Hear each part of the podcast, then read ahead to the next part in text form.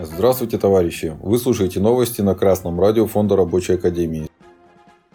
Сегодня в программе. В Ульяновске пролетариат вновь борется за рост зарплат. В сотрудники психоневрологического интерната жалуются на условия труда. 25 октября аргументы и факты Ульяновск рассказали о продолжительном трудовом конфликте в муниципальном бюджетном учреждении Дорремстрой. 1 октября сотрудники МБУ Дорремстрой обнародовали видеообращение, адресованное губернатору и областным депутатам.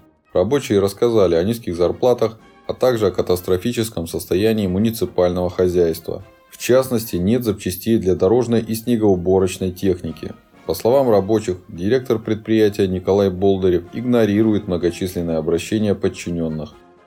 Представители законодательного собрания Ульяновской области и городских властей пообещали откликнуться на обращения рабочих и повлиять на руководство предприятия. Ведь Дорремстрой отвечает за содержание, обслуживание и ремонт дорог, дворов и тротуаров города. После недели, в течение которой никаких изменений к лучшему не произошло, рабочие выступили с повторным обращением, в котором заявили – весь Заволожский участок Дорремстроя написал заявление на увольнение.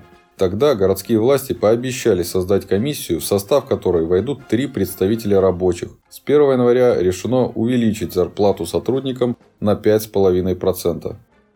А 26 октября сайт ulpressa.ru сообщил, что городские власти пообещали, что Дорремстрой будет активнее оказывать коммерческие услуги.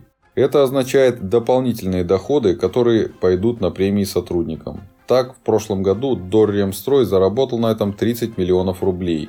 После всех переговоров тракторы на участке полностью переоборудованы к зиме, автомобили на 80%. Однако запчастей все еще не хватает.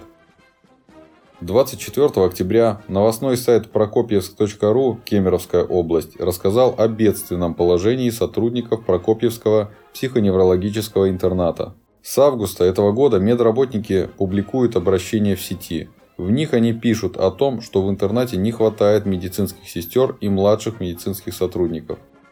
Из-за кадрового дефицита медсестры работают в графике день-ночь, что нарушает трудовое законодательство. Также младший медперсонал работает за санитарок, моет полы и туалеты, Работники пожаловались и на другие нарушения. Так, в интернате проводят процедуры, которые не должны проводиться в учреждении такого профиля.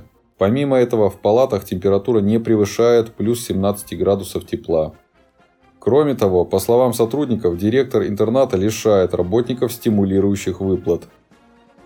Эти две новости, откровенно говоря, не новость. Не новость то, что трудящиеся бывшего Советского Союза, обманутые предателями дела коммунистической партии, такими как Хрущев, опустили руки и прекратили бороться еще в советское время. И поэтому сейчас, когда в нашей стране произошел откат к капиталистическим отношениям, трудящиеся оказались не готовыми к борьбе за свои интересы.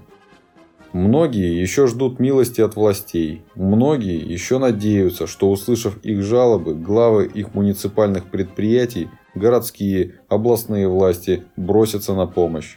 Не будет этого. Капиталисты не для того уничтожили СССР и захватывали власть в нашей стране, чтобы заботиться о дорожном хозяйстве, здравоохранении или другом общественном благе. Цель капиталистов одна – прибыль. А задача трудящихся – бороться за свои насущные и коренные интересы. Благо, в России буржуазная демократия, и возможности для этого есть. Товарищи муниципальные и медицинские работники, читайте Трудовой кодекс, организуйтесь на своих предприятиях, добивайтесь заключения своего проекта коллективного договора. Уволиться – это не выход, замерзнуть на работе – это не выход. Пора осознать, что только вместе трудящиеся – сила. За примерами коллективных договоров обращайтесь в Фонд Рабочей Академии и Рабочую партию России. Новости читал Денис Мозговой с коммунистическим приветом из города Ленинград.